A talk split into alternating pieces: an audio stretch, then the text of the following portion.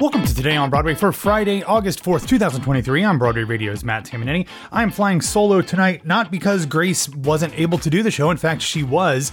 Uh, we actually started to do the show. We got online to start recording, but I've had internet issues all day. In fact, my internet has been down for, at this point, close to 24 hours. And I've had to cancel my service after talking to five people and going to two stores and had to sign up for a completely different internet service. So, whenever we tried to talk to each other, it didn't work. So I'm hoping that I'm able to do this episode and to get it uploaded. It might take an hour just to upload because I have to hotspot my computer to my phone. So fingers crossed it actually worked. We were waiting to do the show until we got the reviews for Back to the Future the musical. We will have those for you here in a second. But before we get into all of that, we want to remind you that you can head over to patreon.com slash Broadway Radio, BroadwayRadio.com slash Patreon if you want to support us. And who knows, maybe build a new internet tower close to my house because I tried a 5G home internet thing and that did not work. Uh, that was an absolute Travis Shamockery. So, um, nonetheless, you can hear all of our episodes before you can hear them anywhere else there. And we will have much more to talk about on the Patreon front as we get further into August. So, stay tuned for that. All right, with all that out of the way, I guess it is my journalistic duty to dive into the reviews for Back to the Future, the musical. As we talked about, the show officially had its like opening night gala last week, but last night, Thursday night, was its official opening in terms of Broadway calendar designation. The show is currently playing at the Winter Garden Theatre, having already made a run in London's West End. The show features a book by Bob Gale with music by Alan Silvestri and Glen Ballard, who also wrote the lyrics. It is directed by John Rando and choreographed by Chris Bailey.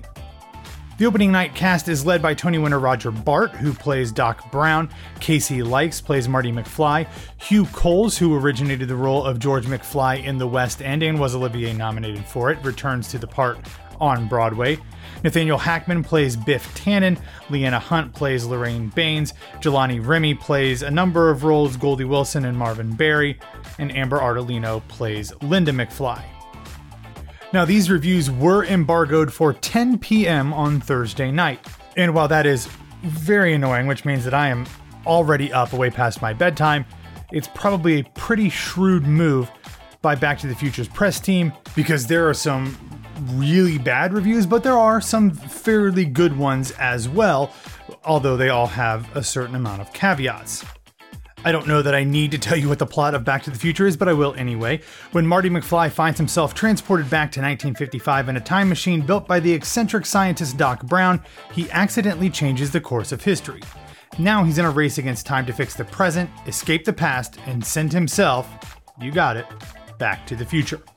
As of recording time, review aggregator site Did They Like It has recorded 16 reviews, 4 are positive, 5 are mixed, and 7 are negative. We will start off with the New York Times review written by Jesse Green, who was negative, unsurprisingly. He wrote, quote, like most pop science fiction, Back to the Future resists, and barely benefits from, deepening. Its plot is necessarily complex and its characters compensatorily flat, instead of, preferably for a musical, the other way around. The movie's two hours were barely enough to tell the story. To tell it in about two and a half while leaving room for those 17 new songs, everything else has been cut to the bone, with no room for subtlety, let alone expressivity. Why then bother with the songs in the first place? Making material shallower, even if cleverly, is not a great argument for adaptation. It can be defended if some other value is countervailing. For me, the show's stagecraft and general high spirits come closest to providing that value. But they are too often undone by 1955 ish ideas of Broadway style cartwheeling cheerleaders, backflipping jocks, and 1985 ish plot points held over from the movie. The Libyans may be gone, which is something he discusses from the movie that's been gotten rid of earlier in the review, but the story still valorizes a peeping Tom and suggests that a white boy introduced Johnny B. Goode three years before a black man actually wrote it. That's what we all call a caucasual paradox. He's making a pun based off something he wrote earlier, which doesn't necessarily work, but I kind of get. Next up, Brittani Samuel writing for Broadway News was positive, saying, quote, Those already familiar with the story should readily submit to seeing it on stage. Those who aren't will not struggle to follow along the toddler next to me got on just fine. nostalgic 80s charm mingled with 2023 theatrical capability is a winning combination. Just to get a wide array of everything on the spectrum, Greg Evans writing for Deadline was mixed, saying, quote, Still, nothing on stage here measures up to the screen version, except the obvious the live special effects, most notably a final sequence in which 1955 Doc climbs to the top of that clock tower during a lightning storm with Marty speeding the DeLorean through town. That does seem to be the consensus here is that the stagecraft and the mix of practical and special effects really is the thing that works the best in the show. Let's get a few more reviews. I'm going to go to Adam Feldman, which, man, I, have got to tell you, I've been doing this for quite a long time, and I don't know that I've ever seen Adam Feldman give a review in Time Out New York that was zero stars. Now, I will completely say there are no stars listed on the site at all, which I've never seen either. So maybe there is another explanation. But as of now, there are no stars for this musical, and his review reads that way. He said, quote, Attending Back to the Future the musical is a bit like watching a car crash in slow motion, except for the part about not being able to look away. Frank Rizzo, writing for Variety, said, quote, All that dazzle might satisfy film fans looking to relive signature moments. But for others seeking reimaginings more than repeats, Back to the Future will seem more fitting for a theme park than Broadway. Frank Scheck, writing for The Hollywood Reporter, was positive, saying, It's a terrifically fun and amusing story that works nearly as well on stage as it did on film. Although the original songs, as is often the case with these adaptations, mainly come across as superfluous. Charles Isherwood, writing for the Wall Street Journal, was negative, saying, quote, The musical as a whole never achieves liftoff, or even the stage equivalent of 88 miles an hour. It cruises along in a low gear for almost three hours.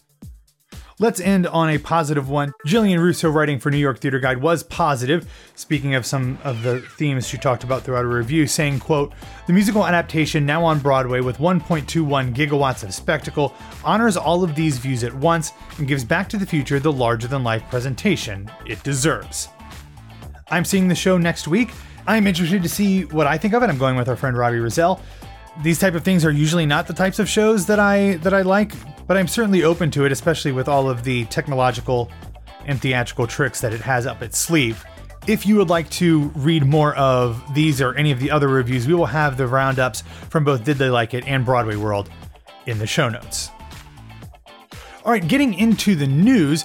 If you listened to our Thursday episode, you know Grace and I speculated that we would be getting an announcement about where and when the Notebook musical will be coming to Broadway very soon and we didn't have to wait very long. The musical adaptation of the Nicholas Sparks novel The Notebook and the subsequent films starring Ryan Gosling and Rachel McAdams will arrive on Broadway this spring. The show will play the Gerald Schoenfeld Theater beginning performances on October 6th with an opening night of March 14th. As we discussed yesterday, singer songwriter Ingrid Michaelson will be making her Broadway writing debut, having appeared in The Great Comet of 1812 on Broadway. And the book writer for the show is playwright and TV writer Bekah Brunstetter. The show also released information about the creative team. David Zinn and Brett J. Banakis will be the scenic designers. Costume design will be by Paloma Young. Lighting design by Ben Stanton. Sound design by Nevin Steinberg. And hair and wig design by Mia Neal.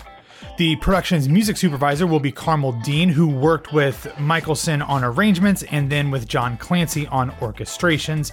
The music director will be Geoffrey Ko. Obviously, at this point, no casting has been announced. But like we talked about on yesterday's show, I would be very surprised if Joy Woods was not a part of this, as she was with the out of town tryout in Chicago. By my calculations, there are six Broadway houses that do not have an announced occupant for either the fall or the spring. They are the Bernard B. Jacobs Theater, which will be vacant as of this weekend when Parade closes. Then there is the Imperial, which I believe is the largest of the houses that does not yet have a tenant. Then we have the Longacre and the Lyceum, which are kind of those mid level theaters that could go either play or musical. Then we have Studio 54, which I guess roundabout could either rent out or put something in. And then the Vivian Beaumont Theater, which of course is Lincoln Center. So while Studio 54 could go either way, either in terms of commercial runs or not for profit. In terms of the straight commercial houses, it's the Jacobs, which is a Shubert, the Imperial, which is a Shubert, the Longacre, which is a Shubert, and the Lyceum, which is a Shubert. So those are the places that are currently available for both fall and spring. There are obviously some shows that'll be limited runs in the fall and then will open again in the spring, and some shows, of course, will close as well. But lots of things that still could come in and occupy these houses at some point in the next six, seven, eight months. All right, let's move on to another very, very interesting story that broke on Thursday, and that comes from the New York Post. And it says that according to sources, Lin Manuel Miranda is hard at work on a new stage musical. This one is based on Sol Yurick's 1965 novel The Warriors, which was then turned into a film in 1979. It is about violent gang battles in New York City during the 1960s. The film adaptation is far more stylized than the, the book would lead you to believe, and the original author Yurick really did not like the film because he wrote the book because he wanted it to be much more true to life to what gangs in New York City actually were than what was depicted in, in West Side Story, which had opened on Broadway just eight years before the book was released. And that was obviously a much more glossy, sanitized version of, of, of what gang life was in New York City during the middle part of the 20th century. The Post did not have any other information about it, either in terms of how far along Lin is, what a timeline is for a production, whether it's going to be sung through whether it be a book musical, if it's going to have a run at the public theater before coming to Broadway. But there is no doubt that a new Lin Manuel Miranda musical will be highly, highly anticipated, not only by fans like us, but also pretty much everybody in the industry. If they can get involved in this in one way or another, obviously they will do that at all costs. It is interesting because this sounds, especially if he is hewing closer to the novel than the 1979 film, like it'll be probably the the most serious and and darkest musical that Lin has written for Broadway. Obviously, Hamilton has a ton of that as well, but there are many many comedic moments in Hamilton. When you put that alongside Bring It On and In the Heights, and then of course New York, New York, which he contributed new material to, um, those all have at least some level of comedy in them. I'm not sure, depending on where Lin focuses the narrative of, the, of this show, how much that will be in this, but it is certainly something to keep an eye on. Obviously, Lin knows how to pull a story and make an interesting musical out of just about anything. All right, let's get into some show and casting news here. Yesterday, Second Stage announced three of the five cast members for the upcoming premiere of Jen Silverman's play Spain, which will be directed by Tyne Rafaeli. The show will begin performances on November 8th for a limited run at the Tony Kiser Theater. The three actors who have officially joined the show are the great Marin Ireland, Zachary James, and Eric Lochtefeld. Again, two additional roles will be announced in the coming weeks. Now we're going to go from New York out to Los Angeles, or at least the Los Angeles area, because yesterday the cast for the upcoming Los Angeles premiere of Adam Rapp's The Sound Inside was officially announced by the Pasadena Playhouse just four minutes from our friend Jennifer McHugh. The show is going to run September 6th through October 1st. Cameron Watson is directing, and the absolute icon Amy Brenneman will be playing Bella, while Anders Keith will be playing Christopher. I have to say, I think Amy Brenneman is so criminally underrated as an actor. Of course, everyone knows her from uh, Judging Amy and from Private Practice, but the work she's done in the last eight years or so, um, starting with The Leftovers, where she was just incredible. Then she did make a, a, a, special guest appearance on Jane the Virgin once, but then she was in Shining Girls playing Elisabeth Moss's mother. And then she was just absolutely phenomenal in the first season of The Old Man playing opposite Jeff Bridges. I think Jennifer McHugh and I talked about it on an episode of, of Some Like It Pop, but Amy Brenneman is just tremendous. And to be able to see her in this role in such an incredible, credible play is certainly something that I hope Jen gets to see. But if you're out on the left coast, you should make a trip as well.